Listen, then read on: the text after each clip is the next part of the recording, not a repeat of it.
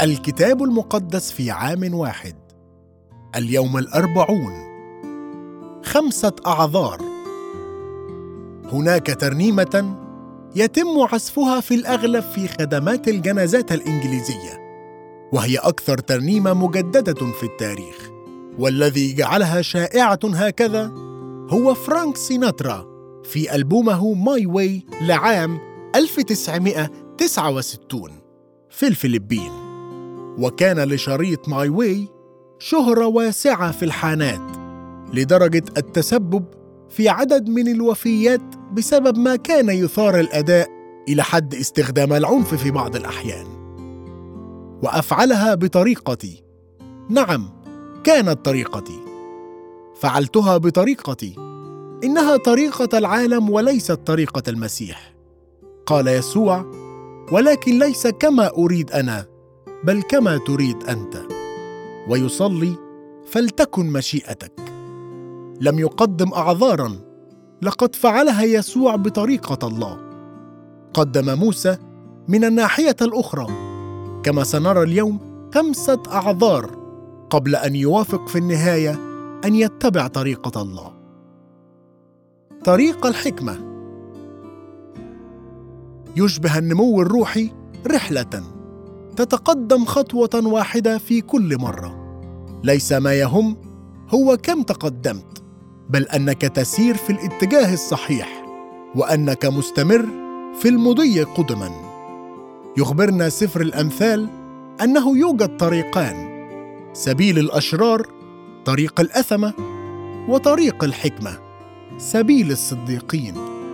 لا يوصينا الكتاب أن نتجنب الأشرار فهذا سيعني الانسحاب من العالم. بل بالحري أن نتجنب طرقهم أن نتجنب فعل ما يفعلون. إن اتبعت إرشاد الله يعدك بأن يقودك في طريق الحكمة. ربما لا يكون طريق الله سهلا لكن هناك فرح وحماس عظيمين في اتباع طريقه. أما سبيل الصديقين فكنور مشرق يتزايد وينير إلى النهار الكامل. كلما عاشوا أكثر كلما أشرقوا أكثر. قالت إليزابيث كيبلر روس رائدة حركة رعاية المسنين. يشبه الناس نوافذ ذات زجاج ملون. يبرقون ويشرقون عندما تكون الشمس في الخارج. ولكن عندما يحل الظلام ينكشف جمالهم الحقيقي. فقط إن كان هناك نور من الداخل. أشكرك يا رب لأنك تعد أن تقودني في طرق مستقيمة. ساعدني لأتبع طريق الحكمة اليوم. طريقتك. طريقة يسوع هي أن يقول لله ليست طريقتي بل طريقتك. لم يعلمنا يسوع أن نصلي فقط لتكن مشيئتك بل إنه صلى هكذا بنفسه يا أبتاه إن أمكن فلتعبر عني هذه الكأس. ولكن ليس كما أريد أنا بل كما تريد أنت. وصلى مرة ثانية يا أبتاه إن لم يمكن أن تعبر عني هذه الكأس إلا أن أشربها فلتكن مشيئتك. ليست هذه صلوات استسلام بل صلوات شجاعة عظيمة إذ هو مستعد لأن يتبع طرق الله. مهما كلفه الأمر. نرى في هذه الفقرة إنسانية يسوع. ابتدأ يحزن ويكتئب. كان معه أقرب ثلاثة أصدقاء لديه. نفس الثلاثة الذين رأوا يسوع في المجد الإلهي عند التجلي. يرون الآن يسوع في عمق الحزن الإنساني. إنه يصلي لله الآب. ليريه إن كان هناك أي بديل. لكن هو مستعد أن ينفذ إرادة الآب مهما كان الثمن. بالنسبة ليسوع كانت التكلفة ذات ترتيب يختلف تماما عن أي شيء نواجهه. فقد أخذ خطايا العالم كله على كتفيه. لذا كانت نفسه حزينة جدا حتى الموت. ثلاث مرات يصلي يسوع من أجل أن تؤخذ هذه الكأس بعيدا عنه. تشير الكأس لألامه وموته المحتومين قبل ذهابه لبستان جثيماني مباشرة. تكلم يسوع عن الكأس عند تناولهم وجبة الفصح. إنها تمثل دمه الذي يسفك من أجل كثيرين لمغفرة الخطايا. والأكثر من هذا كما كان الوضع غالبا في العهد القديم تشتمل هذه الكأس على إشارة لغضب الله. على الصليب أخذ يسوع الكأس مكانك. عندما تكون محبطا بشدة ويغمرك الحزن تحيطك المشاكل أو تمر بأوقات صعبة يكون من المشجع حقا أن تعرف أن يسوع قد اختبر كل ما يزعجك وأكثر منه بكثير. يسوع يعرف ما تمر به ويمكنك أن تتبع مثاله بأن تخضع طرقك لله. يوجد تباين مذهل بين ما حدث في بستان جثيماني وفي جنة عدن. كانت ليست طريقتك بل طريقتي هي أساس رد آدم وحواء على الله في البستان الأول. لكن في البستان الثاني ليس طريقتي بل طريقتك كانت هي صلاة يسوع. للآب. القيام بالأمور بطريقة الله كان يعني الألم والموت وقد جلب هذا فداء لكل العالم. ساعدني يا رب لأتبع مثالك وأصلي لكن لتكن لا إرادتي بل إرادتك لتكن مشيئتك. طريقة الله. أجد تعزية وتشجيعا عظيمين في هذه الفقرة. إنني خجول وانطوائي جدا وأنا بطبيعتي قائد متردد لكني أجده امرا مشجعا أنه حتى القائد العظيم موسى كان قائدا مترددا وأنه حاول أن يقدم اعذارا بخصوص تنحيه عن القيام بالمهمة التي كان الله يدعو لها.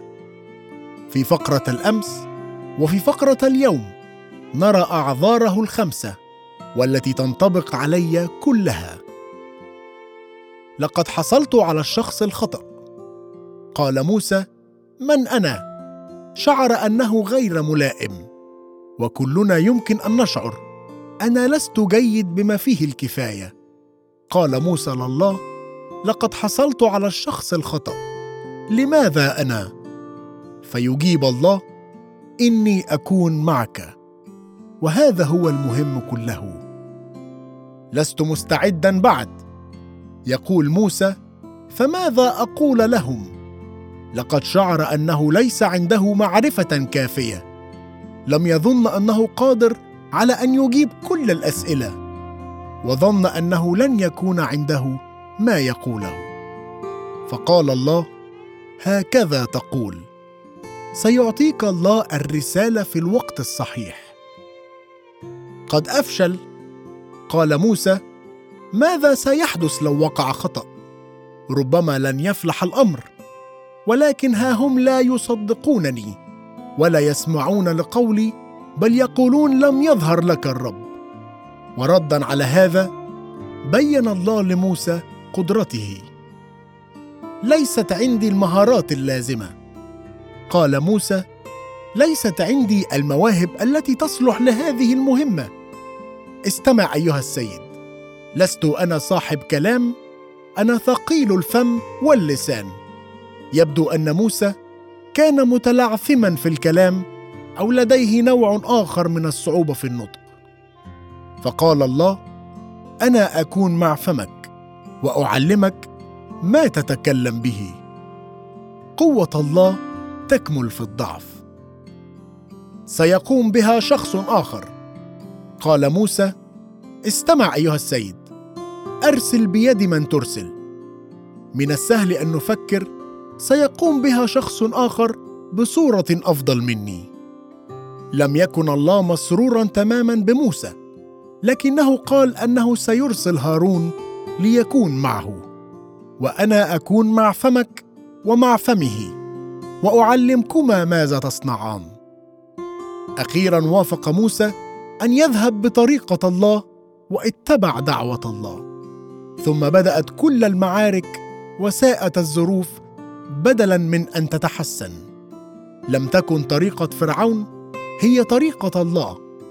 طلب من شعب الله أن يصنع الطوب بدون قش. واجه موسى وهارون الانتقاد والمعارضة من شعبهما. فشكى موسى لله أنه لم يفعل بعد ما وعد أن يفعله. استجاب الله لشكوى موسى بأن أعطاه رؤية أوضح عمن يكون هو. فقال الله أنا الرب وأنا ظهرت لإبراهيم وإسحاق ويعقوب بأني الإله القادر على كل شيء. وأما باسمي يهوى فلم أعرف عندهم.